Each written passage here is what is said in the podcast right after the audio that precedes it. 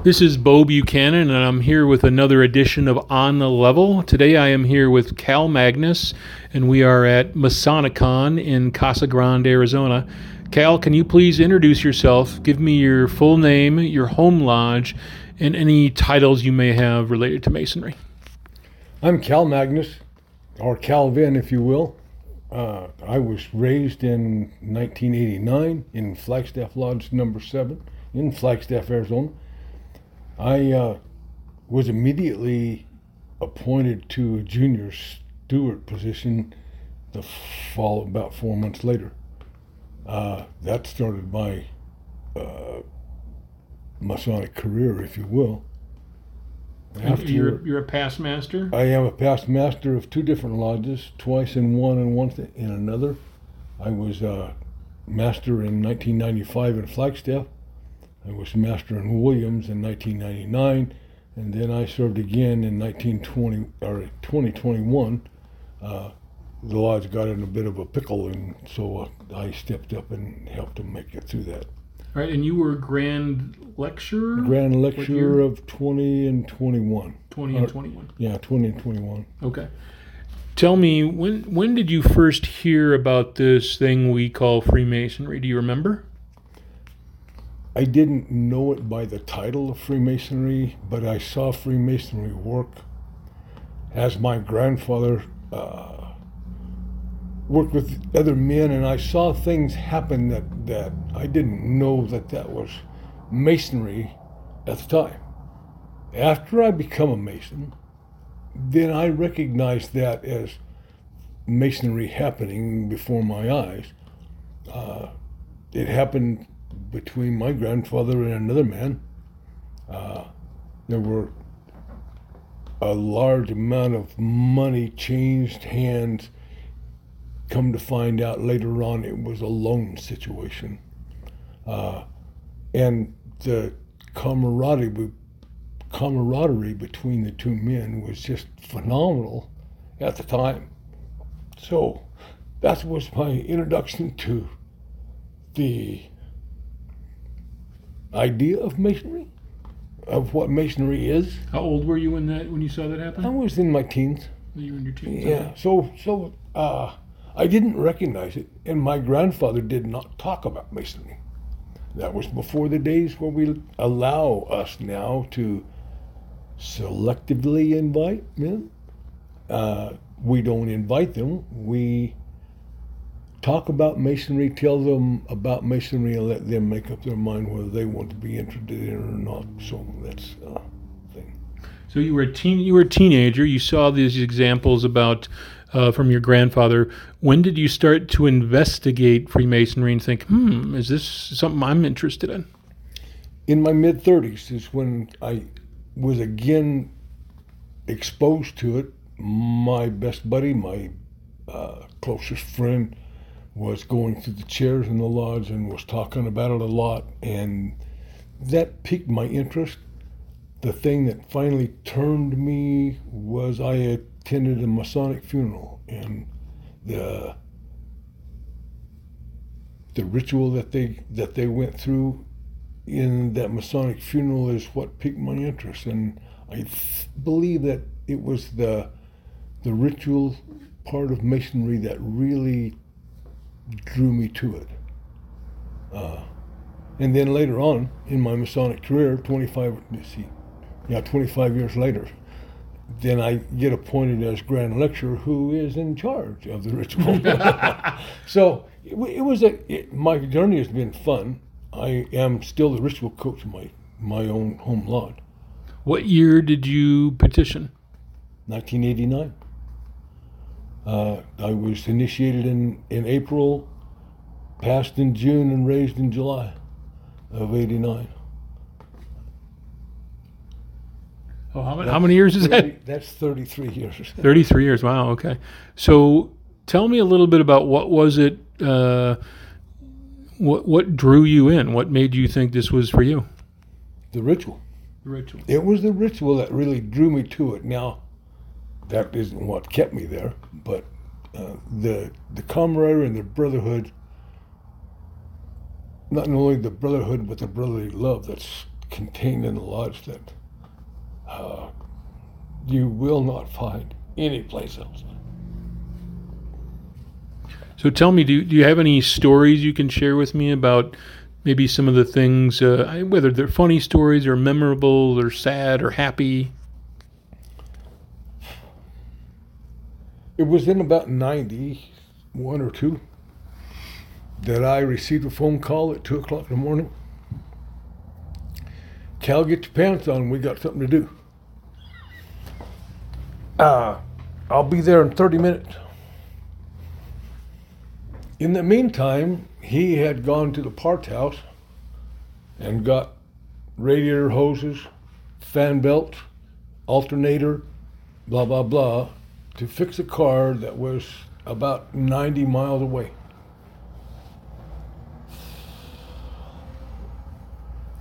The phone call was received from a brother in Phoenix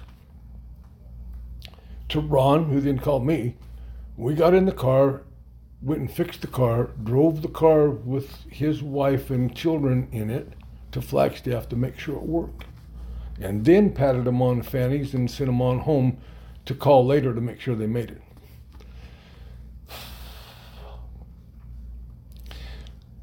That's what masonry is about. Of being able to make a phone call and say, I need help, and it's there. Uh, Cal, uh, you want to go hunting? Sure. Where are we going? That's masonry. Hey, Cal, you want to? Uh, I need, I need some help with a fence. Can you come over and help that? Sure. Why not? I got nothing better to do than help you, my brother. That's what masonry's about. Uh, Masonicon. All day today, I have been patted on the shoulder, pulled on the ear, and hugged by several hundred men today. Where else can that happen? So I'm, I'm glad you brought that up. So the, the topic today has been all about leadership and uh, how to encourage uh, both new and old members, uh, how to share the Masonic philosophy. What what are some of the things that you talked about today, or that you learned that you think are important about uh, leadership in Freemasonry? Communication and brotherly love. That was what the biggest part of the whole deal was today. Was being able to number one communicate with you, yourself, your brothers, your lodge, and your community and telling them what you have to offer, not only that, but what we might need and help.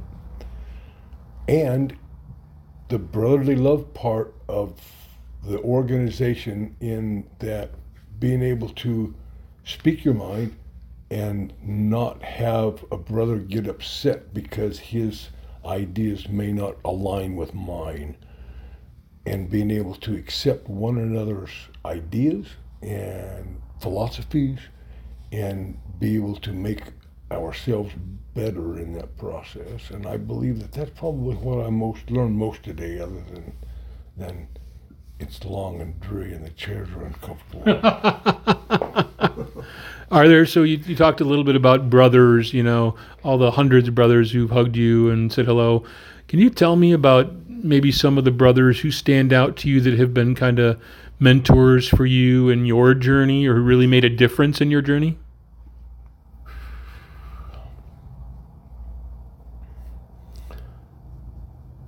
One, in that question, one stands out more than others, and I have to say that Brother Ron Allen was probably the one that I,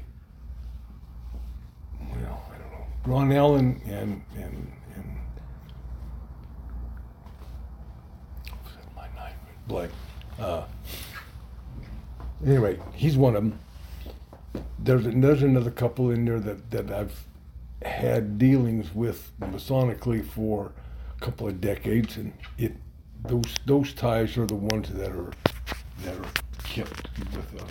What what uh, what has Ron done that has to earn such a place in your heart? I believe probably his love of the ritual is is is, is as close to masonry as a guy can get. He he lives masonry in and out. I'm I don't know if he doesn't have Masonic emblem in his bed. I don't know. Why is why is why is ritual so important for us? You know, a lot of people don't. That's what makes us unique.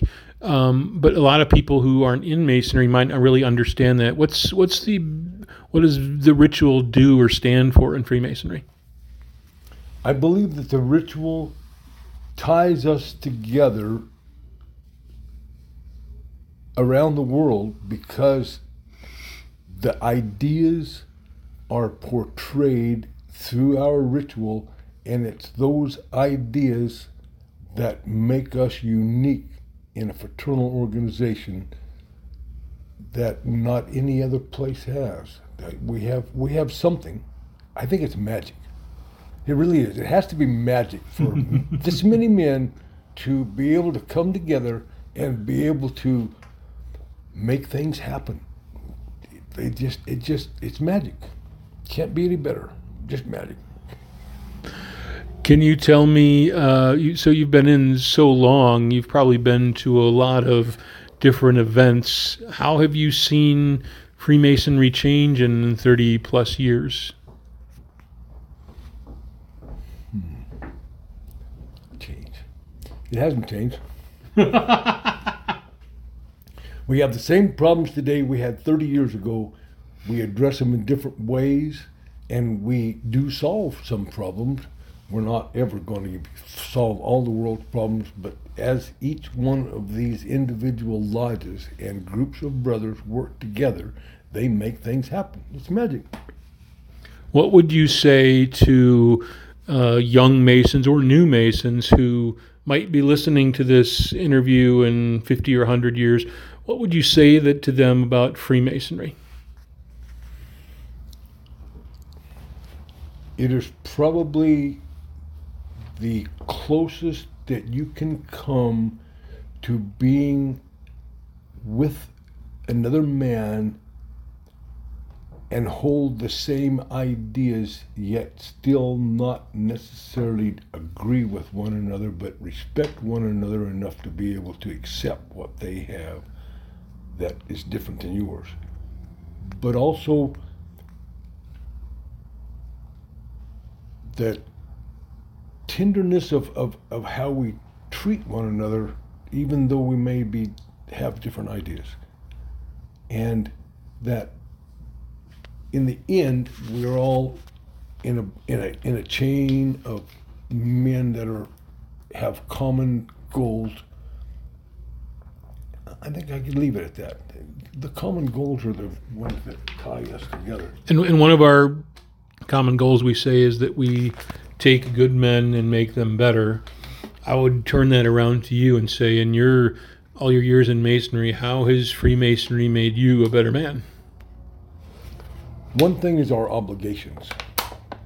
When we swear to God, our supreme being, that we will or will not do something that that I believe is puts us apart from other organizations. I believe that there's a little bit more sincerity in in Freemasonry that that even many fraternal organizations may not have. I think we have something that, well, for one thing, is longevity.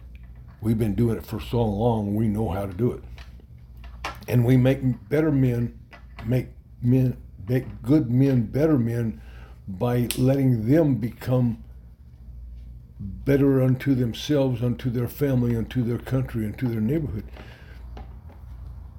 If you're a good man and you do good things, you can't help but make good things happen around you. I don't know how else to put it. it it's uh, being able to watch men grow, of uh, seeing them dress differently, take a man and put him in sweatpants and tennis shoes and a ratty t-shirt and look at him, listen to him, and watch him grow to the point of then put him in a tuxedo and see if that isn't a different man. Do you act different because you are different because you're dressed different. And I believe that we be better by putting ourselves out to the world in a better manner, making us cleaner, stronger, more honest, better. Better is a good word. Better. better is a good word. Any any last closing remarks or thank yous or shout outs you'd give to anybody? If I were to shout out to anybody, it would have to be to a grandfather and two uncles that were Masons that I didn't know they were Masons until I became a Mason. And I believe that I would have to shout out to my mentor, who was my best buddy. He still is my best buddy. But to shout out to him because he was the one that introduced, reintroduced masonry to me, and there was nothing else to compare with that. For those who don't know, what is a mentor in Freemasonry? What does he do? A mentor teaches you the Masonic way, helps you make decisions, helps you learn the ritual, answers your questions about life, pats you on the back, helps you do things, helps you understand things. Uh, that's what a mentor is. All right, Brother Cal, thank you very much for uh, taking this time to do the interview, and uh, I appreciate it. Thank you, Bob.